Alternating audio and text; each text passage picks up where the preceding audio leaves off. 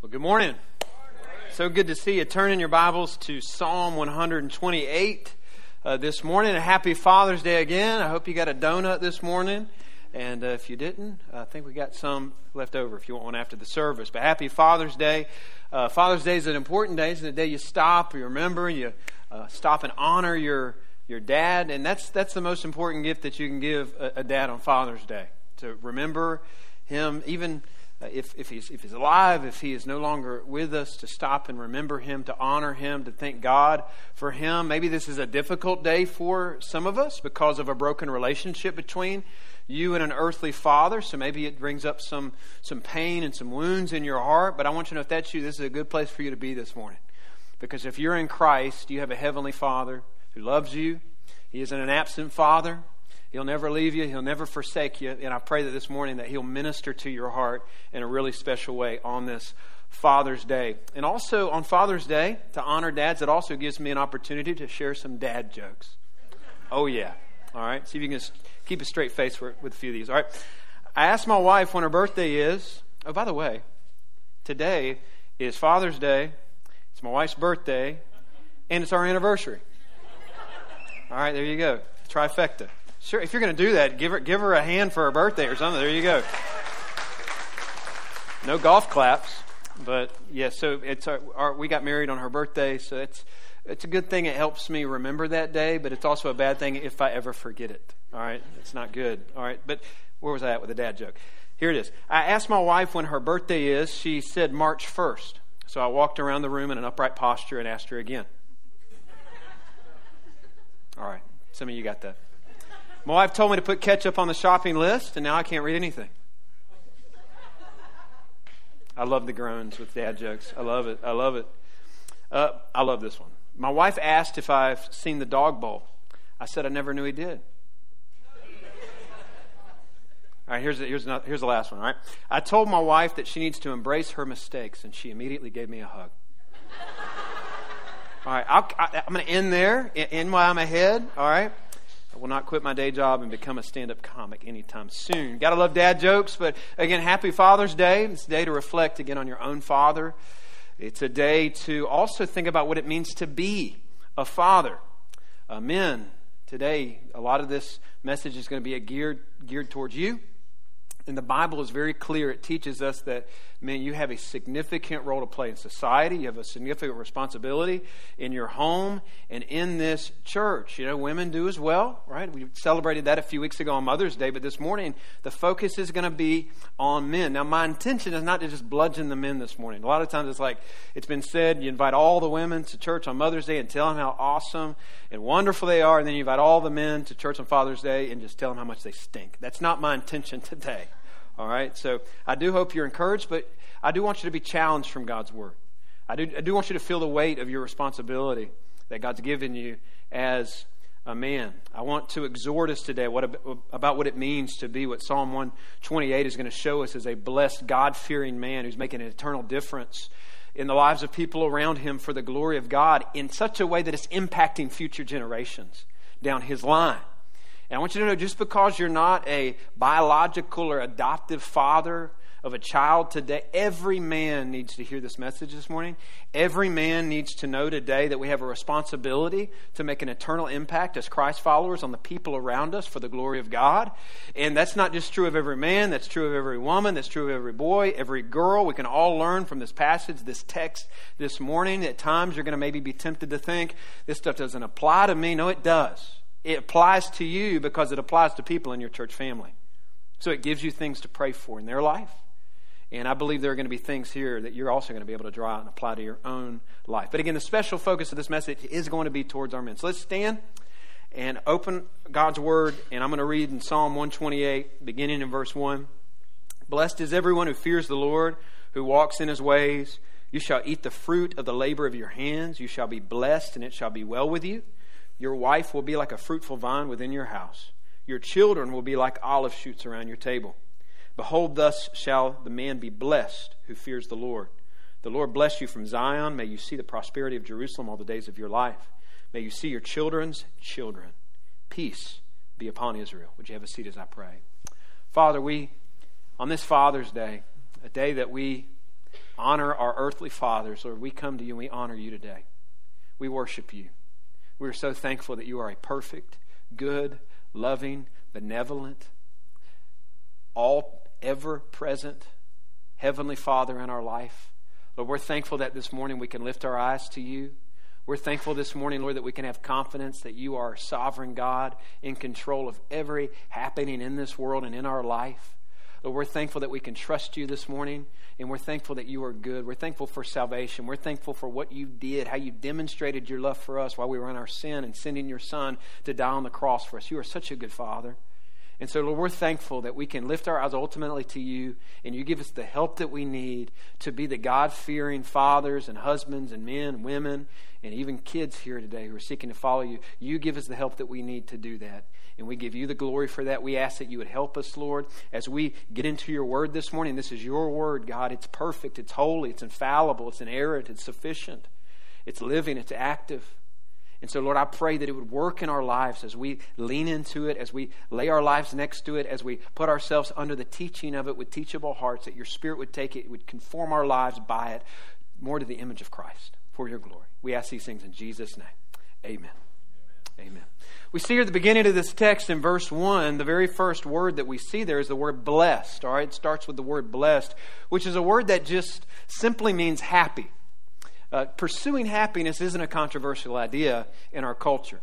Every human heart under the sun is on a quest for what they perceive as happiness. Every human heart is on a happiness quest. Everybody's looking for happiness. Everybody is searching for soul quenching satisfaction, but few are finding it. Everybody's looking for satisfaction. Nobody can find it. Even Mick Jagger and the Rolling Stones are still hobbling around on a stage somewhere on a live tour looking for satisfaction, but not being able to find it. I can't get no satisfaction. I've tried and I've tried and I've tried. And they sing it every night. You can't find it. God's word reveals us, reveals to us where true soul quenching satisfaction, where true eternal blessedness, where true lasting joy and happiness that's not temporal, that's not connected to circumstances, can actually be found, where you can actually experience that in your heart. And verse 1 tells us that line is describing somebody in a right relationship with God. It's telling us that true happiness, true joy, eternal blessedness is only found in a right relationship with God. That's what verse 1 is telling us. Blessed is everyone who fears the Lord. Now, when the Bible talks about fearing the Lord, it's not talking about somebody running around like, oh, God's like the boogeyman and I'm scared of him. That's not what it's talking about. It's describing when you see someone fearing God, especially as we see that in the Old Testament, it's describing the heart of a man or woman who's giving God his proper place in my life as king submitting myself into his lordship. So, the first question I want to ask to you this morning as we get into this text is Are you a God fearing man? Are you a God fearing woman? Are you a God fearing person? Another way I want to ask that to you this morning is Are you saved? Are you saved this morning? Have you bowed your knee in submission to God in fear, in the sense that you've taken your sin seriously, in light of His holiness, that you've believed the gospel, that Christ came to be the curse for you on the cross, that He took your sin and His con- in condemnation on Himself in your place? Have you trusted in the death and resurrection of Jesus Christ for the forgiveness of your sins? If you've taken that posture before God, if you feared God in that way, if you've stepped into a right relationship with Him in that way, what the Bible teaches us is that God has bestowed on your life eternal blessing. Like He's gifted you with a favorable position before Him in Christ for eternity. You're saved. You're blessed. That's something to rejoice in this morning. But if you have not trusted in Christ as your Lord and Savior, if you've never taken that posture of fear before the Lord and stepped into a right relationship with Him, you're not blessed. You're still on a futile pursuit of happiness in this world. And the only true rest, the only true joy, the only true lasting peace and everlasting hope and everlasting life in this world can only be found in Christ. It's only by grace alone, through faith alone, in Christ alone that you're going to find it. And the, and the good news is this you can come to Christ today. Amen. If you can't, if you're not someone who the Bible would call truly blessed because you've received Christ, that can change today. Now, you can receive that or you can reject it. But this morning, it's been laid before you. And you'll move through the rest of your life knowing that God has placed before you an opportunity to receive Jesus Christ as King. And you can reject it, but you're going to have to step around the resurrected, nail scarred hand of Jesus that reaches out to you even this morning, offering you salvation, offering you eternal blessedness. If you know Christ this morning, if you do know Him, you're eternally blessed. You, you get to, to, to, exist in and you get to stand in forever the position of eternal blessedness. You're eternally in a favorable position before God as a child of God. You get to look forward to experiencing the eternal blessing of heaven forever and ever and ever. But between here and glory, between here and there, as a child of God, as we walk through this world in a continuous posture of fear before God, keeping Him in His rightful place in our life, Him reigning over different areas of our our life, all areas of life, what we get to do between here and experiencing that eternal blessing is we get to walk in His blessing in the here and now. We get to experience His blessing being poured out on our life in the here and now. But what I don't mean by that, because that can get confusing and muddled with a lot of what we call prosperity teaching in the world today. What I don't, what I'm not talking about is monetary blessing and material blessing. So that's great when God blesses us with material things and we give him the glory and we try to use those as a conduit for his glory and invest in the kingdom of God. But that's not the great, that's not what makes being a blessed child of God a blessing. The blessing of walking as a child of God and the fear of God is experiencing the blessing of the Lord working in our life, changing us, transforming us, using our life for His glory to make an impact on the lives of people around us. That's what makes being a Christian such a blessing as we surrender our life and walk in the fear of God. Do you want to experience that kind of life as a God fear? That's not just grabbing your ticket and looking forward to the eternal blessing of heaven one day, but each day is walking in the blessing of God, working in your life and using your life to make an impact on other people's life. Do you want to experience the blessing of living life as a God fear? Well, if you are, we need to learn some things. If you do uh, desire that, we need to learn some things from this passage. Four things that need to describe our life if we're going to experience that on a regular basis. Number one is this a God fearing man. And again, this is going to describe some things that are true about all of our life and we can all apply to our life, but this is going to be geared towards men this morning. So, with that said, very, very first thing a God fearing man, we need to understand, prioritizes his relationship with God. A God fearing man prioritizes his relationship with God. A God fearing man who's experiencing God's blessing in his life, who's experiencing God working in his life, who's experiencing God conforming his life more and more to the character of Christ, whose life, as he walks in God's ways, is becoming a blessing to people around him, is someone who prioritizes his relationship with God. That's true of everyone. That's true of every person who walks as a God-fearer. But there is something special about the impact that a God fearing man has as he prioritizes his relationship with God on the people in his home, on the people around him in his community, and on the people in his church. So let me ask you a question this morning Do you prioritize your relationship with God? All the other things that we're going to look at this morning flow out of that. Do you prioritize your relationship with God? Now, a main piece of evidence that indicates in our life where the priority of my relationship with God falls in my life is the amount of time that I spend in God's Word. Look at what he says there. He says, Blessed is everyone who fears God, who walks in his ways. That's synonymous with his word. How do we understand the ways of God that we're to align ourselves with? By reading his word. He reveals his ways through his word. And the question I want to ask you this morning do people around you sense a real sincere passion in your life for God, for Christ, and His Word, and His ways? You know, my kids know what I'm passionate about. My wife knows what I'm passionate about. You say, well, Pastor, I'm, I'm not a real, that word passionate, I'm not a real emotional guy. I'm not a real passionate guy. Yes, you are. It's just a question of what you're passionate about.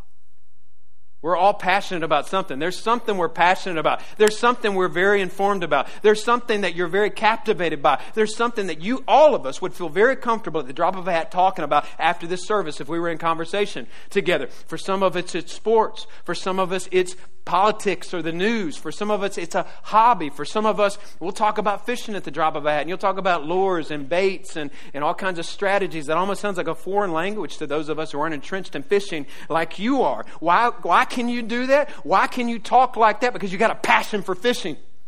because you spend a lot of time studying it and doing it. It's a hobby that you prioritized in your life. Some of you work obsessively on your swing. You spend a lot of time studying all the courses that you play, and you know exactly the, um, the amount of yards that, that it, it's between this shot and the, in the green and what kind of club that you need to use. And you know on this hole that, uh, that there's some water down there on the right that you can't see, and I need to hit the ball this way, and it dog legs right. How do you know that? Because you studied that course, you studied the game. You got a passion for golf.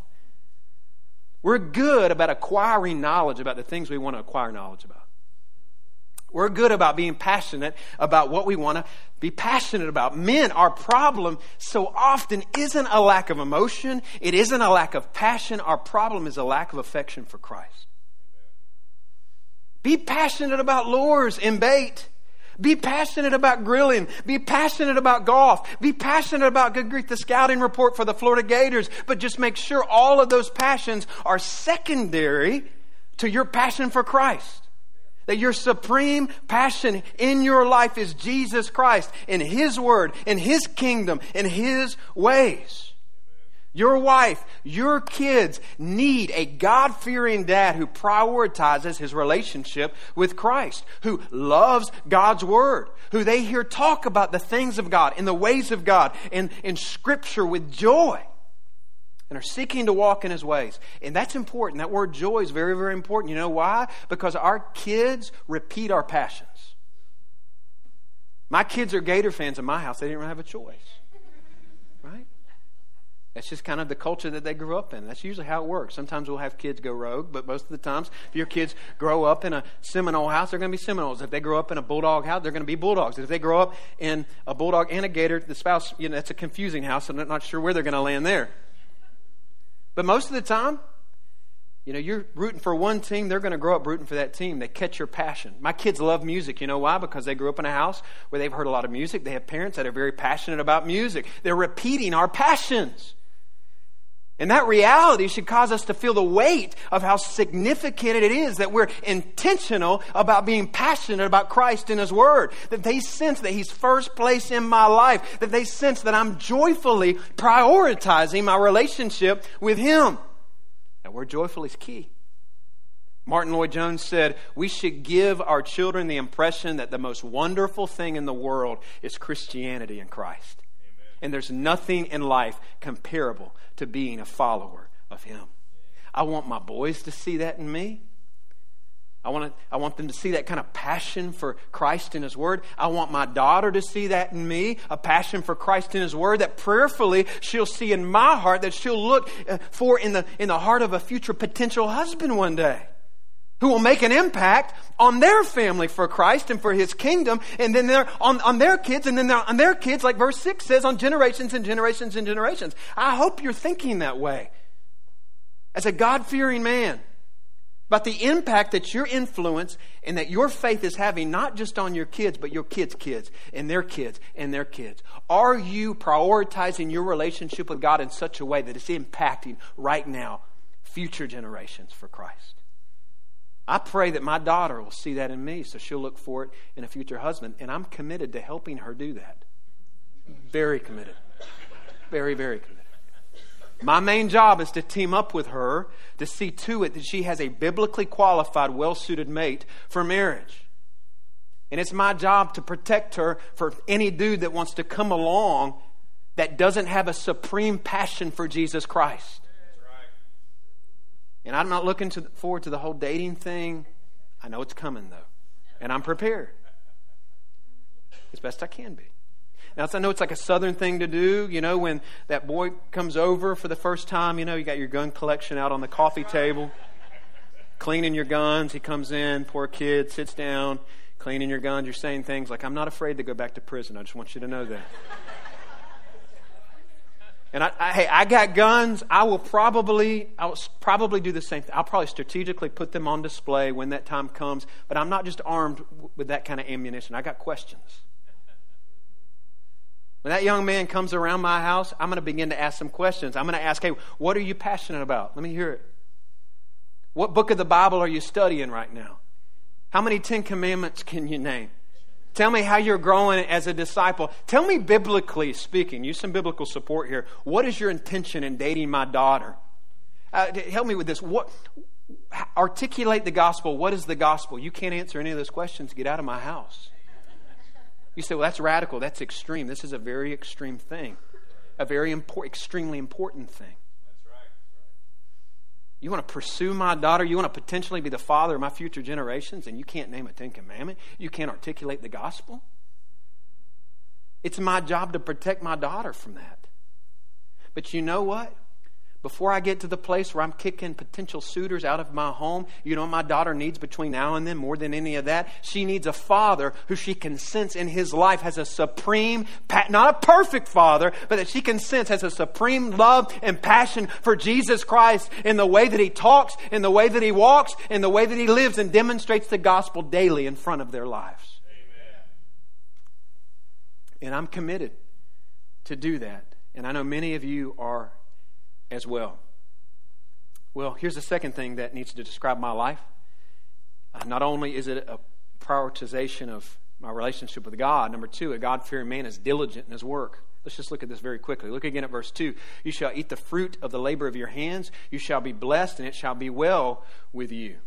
All right, so we what we're doing here is we're focusing on the implied command here that as we follow as a God-fearer leads us to experiencing the blessing listed here being able to provide for our family.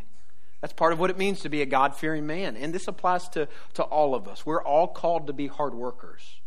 God's word calls us to work hard. That's, that's the basic, simple point that this is making right here.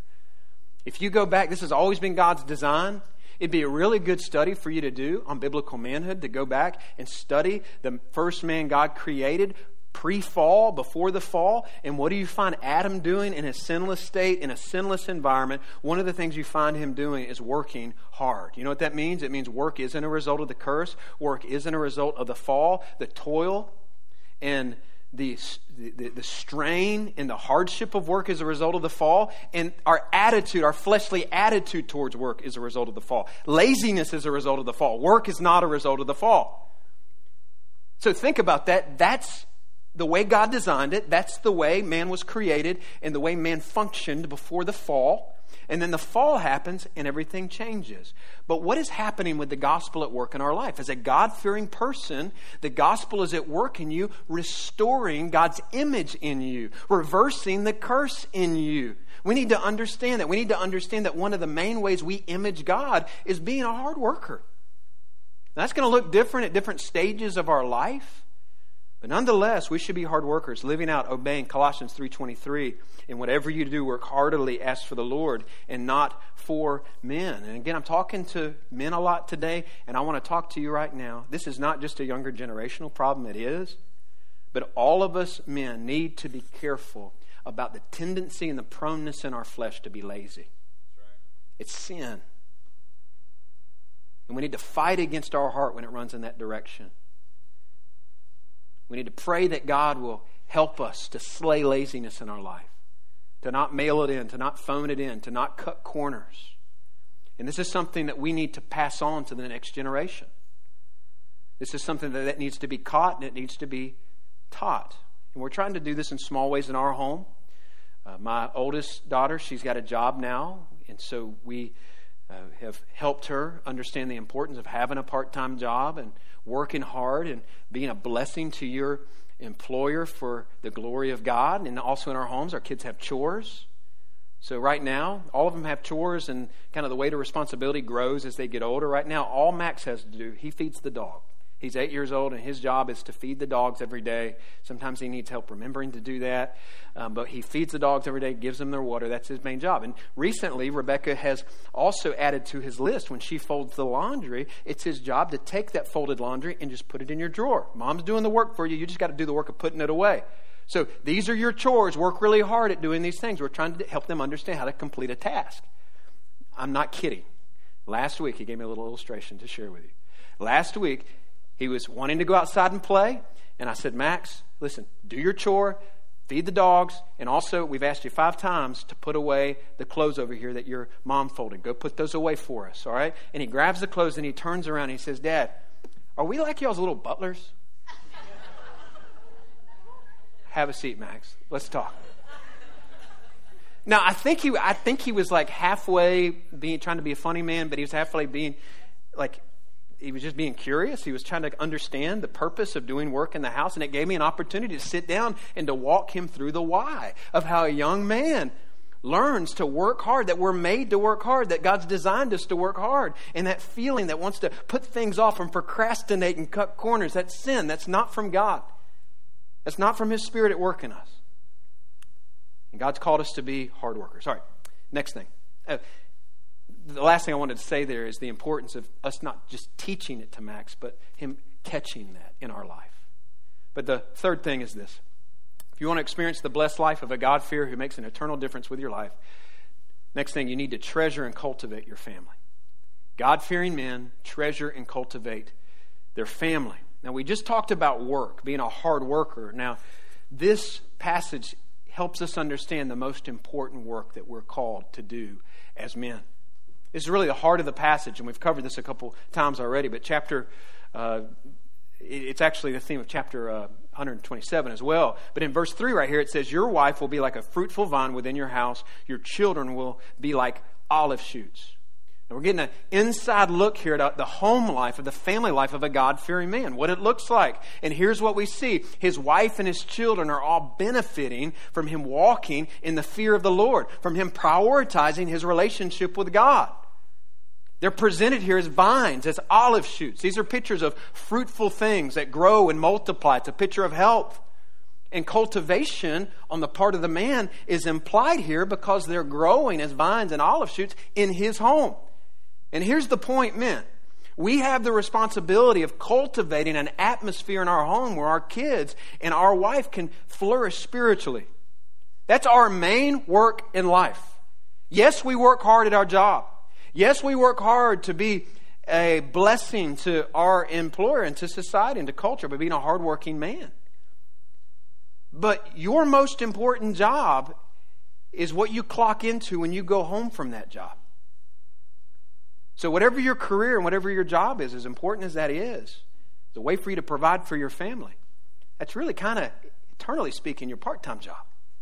And your full time, most important job that you clock into is when you go home and walk through that door and cultivate an environment in your home where your children and where your wife can spiritually flourish. We're called to exhaust ourselves over seeking to be men, an Ephesians 5 husband that we're called to be. To exhaust ourselves over cultivating an environment where our wives can grow spiritually by praying for her and with her, encouraging her in her spiritual walk, serving her with the attitude of Christ, putting her needs before my own. Are you dating your wife? Are you spending time with her? Are you setting aside? I know I said I wasn't going to beat you up, you know, and some of you are like, yeah, you didn't, you broke that promise. But I'm just trying to help. All of us need this. And by the way, time out. Wives, remember that the only 10 was Jesus. In Ephesians 5, it says we're supposed to be loving our wives like Christ loved the church. And Jesus is the only one who's a 10 at that. We're, we're doing the best we can by the grace of God. Nonetheless, guys, we have a responsibility to grow and to mature and to exhaust ourselves to create and cultivate an environment where our wives can flourish and grow, where she feels loved, where we never stop dating her and cherishing her. Do you set aside a portion of your income to do that? We, guys, we spend money on what's important to us. If I've got money for all of my hobbies and all the things that I like to do, but don't have money to take her out, that's a priority problem. A God fearing man cultivates his marriage. But then look at the children in this passage and in this picture of the home. It says they're like olive shoots. These olive shoots that are, if you've seen a picture of this, there's a big olive tree, and at the bottom, these shoots are coming out. When I looked at it this week, I grew up in the South, so at first it looked like switches to me. Kind of brought back some bad memories. but it's these olive shoots coming out of this tree, and it's a picture of fruitfulness, of vitality, of life, of potential. They're about to burst into bloom. And it's this wonderful picture, this reminder of, of these kids gathered around a godly, God fearing dad who's investing in them, nurturing them spiritually so that they can grow in the Lord. And here's what that looks like. Let me fire off in good old Baptist fashion five quick P's as to what this looks like. Number one is prayer. And that's something you can continue to do and you should continue to do, even if your kids are out of the house. We can pray for them. Number two, provide for them. I've Already talked about that. But not just physically, spiritually. protect them, not just physically, but spiritually. And this is something us young dads, we've got to remember as we're in the throes of our careers and trying to work hard and trying to provide for our family. We can forget the importance of the fourth P, which is to play with them, to spend time with them. And that doesn't stop when they move into the preteen years or the teenage years. It looks different. But to walk in their room and spend time with them and talk with them and go do something with them. Even with all the eye rolls and you, you sensing that they kind of look at you as lame dad, that's just part of the teenage years. They're going to feel that way. But you know what they're always going to remember? They're going to remember a dad who, even in the midst of that, kept pursuing them and pushing close to them and spending time with them. And then the fifth one's the most important P. So you got pray, provide, protect, play. Fifth one's most important. Point them to Jesus. Point him to Jesus with your actions. Point him to Jesus when you get it right. Hey, it wasn't me, it was Jesus. It's all about him working in my life. Point him to Jesus when you get it wrong. He's the one who will never fail you. He's the one who is perfect. We also don't just need to, to demonstrate Jesus in the gospel. We need to actually talk to them about the gospel. You say, Well, I don't feel equipped. I'm not a pastor. I don't know how to talk to my kids about the gospel. Well, always keep this in mind. God knew that when He entrusted those olive shoots to you. And His grace is greater than what you, where you feel insufficient. And where you feel weak, as you step forward in faith, He'll make you strong and He'll give you the words to say. And don't overthink it. If you're a Christ follower, if your life is collided with the gospel, you do the best job that you can as you're continuing to prioritize your relationship with God, to talk to them about the things of God, to talk to them about the gospel. They need to hear about the gospel from you. They need to hear about the problem of sin in a way that they can understand it. They need to understand the problem of brokenness and sin in the world and the problem of brokenness and sin in our life and how that separates us from God. They need to hear from you. You need to explain to them, as their dad, as their mom, what uh, the solution that God gives us to solve that problem of sin, of how He sent His only Son to come die on the cross, and how by grace, through faith in Christ alone, they can experience life and not eternal death. They need to hear that from you. Just you cannot farm that out we can farm out a lot of different things in the lives of our kids. They got algebra problems, you can farm that out. If it wasn't for my wife being good at math, I promise you, we'd be farming that out. I'm, I'm horrible at that kind of stuff. Your kid, if your kid needs a little help with his baseball swing, you can farm that out to a coach. You can help them. It's not God's design, though, for you to farm out the spiritual development of your kids. I want you to know we are committed to continuing to take the resources that God has blessed us with, to continue to cultivate our younger generational ministries in a way that hopefully is a blessing to your life and your family's life. My vision for our kids' ministry and our student ministry is to have a vibrant student ministry, to, to continue to have a vibrant kids' ministry that is teaching kids the gospel, that is teaching our kids God's word, an exciting younger generational ministries that our young families and that our kids are proud of, and you want to invite your friends, you want to invite your uh, uh, families that you know to come and experience. But don't farm out the spiritual development of your kids to our kids' ministry and our student ministry. Sometimes, because of broken situations, we may have to step in and carry a lot of the weight there, and we're willing to do that. But that's not God's design. We're here to supplement your efforts as you own the discipleship of your family, the spiritual formation of your family. We're, at, we're like Home Depot. You can do it. We're here to help. We want to come alongside of you. We want to come alongside of you to support you because God has given you that responsibility. we're not here to beat up on you. We're, we're, we're here to, to help you up and to pull you in and to walk with you as a, as a family that God's given us to help you be a God fearing parent who's raising your kid in nurture and admonition of the Lord. All right. So, God fearing man treasures and cultivates his family. The fourth thing, fourth and final thing. So, it's not only entailing us prioritizing our relationship with God, being diligent in our work, treasuring and cultivating our family. Fourth, a God fearing man participates in Christ's church. Look at verse 5 and 6. The Lord bless you from Zion. May you see the prosperity of Jerusalem all the days of your life. May you see your children's children. Peace upon Israel. Now, you may be looking at this verses going, Where in the world does it say anything there about me participating in the church. Well, Zion here refers to the city of Jerusalem. Jerusalem and Israel mentioned here, but it's not referred as much to the geographical location as it is the people of God.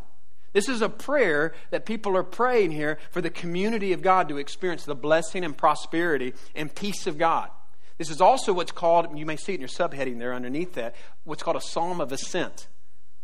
So the city of Jerusalem was situated on a high hill, and uh, these Jews, as they would travel from the outlying areas up this hill, they'd ascend the steep hill to the city of Jerusalem three times a year for the annual uh, festivals, would sing these songs, these prayers, these songs of ascent as a community of faith. And this is one of the songs that they would sing. And they're, they're praying, they're singing that the community of God would experience the peace and the prosperity of God. In other words, big picture, they had a heart for God's people. We see that right here. And ultimately, we know that what they're praying for, long after this chapter is written, that through the people of Israel, through the offspring of Abraham, a Messiah is going to come into the world and answer the prayer that they're praying right here.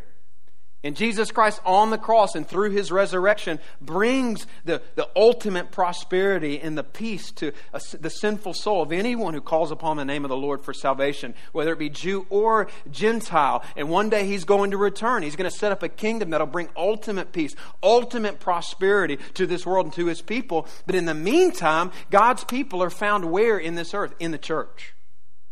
And in the same way, thousands of years ago, you see these God-fears have this heart for their community of faith. So should we have a heart for God's people on this earth, aka the church. And it's His church. Again, this text is geared towards men. So, men, I want to talk to you because of the unique impact that men who participate in the church have on that community of faith and in their family's life. Men who fear the Lord care about what God cares about. And what does God deeply care about? He cares about his bride. And so should we. I just got back from the Southern Baptist Convention. And if you've been following that, there's been a lot of debate about some churches in the convention who have had women serving in pastoral roles. And so uh, the convention voted this past week about whether or not to disfellowship with those folks from the network. And as your messenger, you know, I'll just tell you uh, that we voted in favor of them being disfellowshipped, right? That we believe that that is uh, a, a position that's reserved for male leadership according to Scripture. I do want to make something really clear, though, that we could not accomplish the mission that God has called us to accomplish without women leading in the home and in the church. Like, there is a special, irreplaceable place where women serve in the home and in the church that's part of God's design that can't be replaced. But the New Testament is very clear that in the position of elder, pastor, and bishop, that it is reserved for male leadership. But I was sitting there in the convention just thinking about this and wondering how many places that this is the case. I don't think it's the case everywhere, but I was wondering how many places would this not even be something that's debated if men across America in the American church were stepping up and leading in a biblical way that God's called them to lead. And I just this morning, I want to brag on some of the men in our church. Uh, here we are on Father's Day. Here comes the encouragement. I just want to say thank you to the godly men in our church who serve the bride of Christ so faithfully, who are seeking to serve in their homes faithfully, but also come to this church, to this local body, and have the heart of Christ for his bride who serve faithfully on our deacon body. Bible Connect teachers, prayer leaders, men who serve on different teams, men who are soul winners, men who come here and get filled up on Sunday and then scatter throughout this community and minister to the broken people in this community, sharing Christ with them, pointing them to Jesus, and even bringing them back to the church that they love. How some of you are loving people in this church and serving people in this church, investing in people in this church in a variety of ways. Praise God for you for the men in this local body who have a heart for this local body because they love Christ and they know how much Christ loves his bride and his church, and you serve to honor him. I want you to know God's using you to bless the lives of people in this local body. But as I was writing this message this week and as I was studying this text, I had to wonder what would it look like if more men among us More men among us stepped up as God fearing men and began to participate in a passionate, joyful way in Christ's church. It's an eternal impact, is what would happen. An eternal impact in your home, in our community, right here at the corner of Hipps and Shindler, right here in our community of faith. Hey, and it would greatly impact your life. Maybe you're here this morning and you're a Christian, but you've kind of been pew sitting, you've kind of been spectating. And it's, t- it's, it's been far too long. It's time for you to begin to demonstrate your love for Christ by loving what He loves, His bride, and serving what He serves and loves so faithfully, and that's the church, the community of faith. Hey, you make yourself available, we'll put you to work. Maybe you're here this morning and you're kind of out on the fringes, and you're here on Father's Day, but your commitment level to church is kind of waned or it's just not there. Maybe you even think of things like, hey, I get there when I get there. But I, you know, I can catch up online. I can watch it on a screen. I want you to hear me this morning. You need to be here. You need to be worshiping Jesus with your church family. You need to be participating. You need to be serving the body. Hey, it's not only that you need to be here. We need you here. This is a family. Dane Ortlund said this Staying home to watch church is like staying home from a friend's wedding to watch the ceremony virtually and keeping the wedding gift with you. Your presence and solidarity and love and hugs and eye contact and singing are needed. It's not just about passively receiving something, it's an embodied part of the celebration. The whole event is diminished by your absence, and you have a gift to give.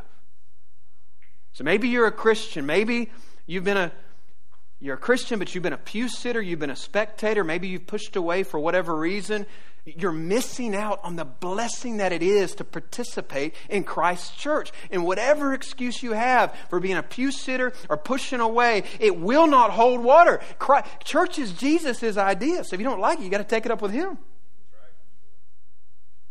The local church is what God calls us to, to be plugged in regularly, weekly, serving here, pouring out our gifts here, gathering here, worshiping the Lord with our church family here and then scattering from here out into the world to shine the light of the gospel. But this is home base. This is our refueling station. And this is the place that helps us get the help that we need. One of the main things God gives us is a blessing in our life to help us be the God fear that He's called us to be. We need this family. We need to be committed to it and to serve it and to participate in it. We're like a big dysfunctional family that needs each other. And all of us got our different levels of dysfunction. I love that about God's church. I love that about our church family. It's, it's a place, a gospel centered church is a place that you don't have to pretend. In a message like this, you may you may feel the sting of some of this stuff. You may feel like you're falling short of God's design. You may feel like you failed as a parent. You may feel like you're dropping the ball as a dad or as a husband. You may feel uh, ashamed about where you're at in your life with a lot of these things. Maybe you feel guilty and convicted about how you've drifted away from church and haven't been serving in the bride of Christ, how you haven't been prioritizing your relationship with God. And it stings. And you may wonder, where do I go from here? You are in the right place this morning. This is a place where it's okay to not be okay. Hey, this is, we're a family. And the gospel frees us in our gospel centered family right here to be real with one another, to be transparent, to admit our parenting mistakes, to admit our weaknesses, and it's that kind of transparency in this family as we press in, as we participate, as we serve, as we're here, as we're involved. It's the kind of transparency that we experience and the realness that we experience as we do those things that helps us grow as followers of Christ. I've had some of you, someone recently, someone retired, someone, a senior adult, someone who their kids have grown up and they've moved out of the house you put your hand on my shoulder recently and you said something on the lines of, hey, pointing at one of my kids, enjoy them when they're this age. Don't take this time of life for granted as busy as you feel because it's going to fly by and it's going to be gone. Right. And then you said this I didn't always get that right. Thank you for reaching back and discipling me, not just with your successes, but even with your failures. We're, hey, we're a dysfunctional family of God who, by God's grace, we're a work in progress that He's working on. It's a place where it's okay to not be okay. It's never okay to stay not okay. And this church family helps us move forward and to mature in our faith and become the God-fears that God has called us to be. So don't push away from the church family. Press into it. Participate. Serve. Invest. And let's grow together. Because you know, we're all saved by the same amazing, matchless grace. And we're a bride that is flawed but we have a Savior that's continuing to work in our life in spite of our rebelliousness, in spite of our weaknesses, and He's going to finish the work that He started in us. He is going to finish the work that He has started in your life. And one day you will stand in His presence as a glorified, God-fearer, free of the penalty and power and presence of sin. And in the meantime, a gift that He's given you to help you grow as you move towards that wonderful day is the church family. Participate in Christ's church. And may by God's grace, He make us a more God fearing people who prioritize our relationship with Him, who work hard for His glory, who treasure and cultivate our families well, who participate in His church, and by His grace and by His power, leave a lasting mark for eternity in this community and in our homes, not just for the next generation, but for their, their children and their children and their children. Let's pray.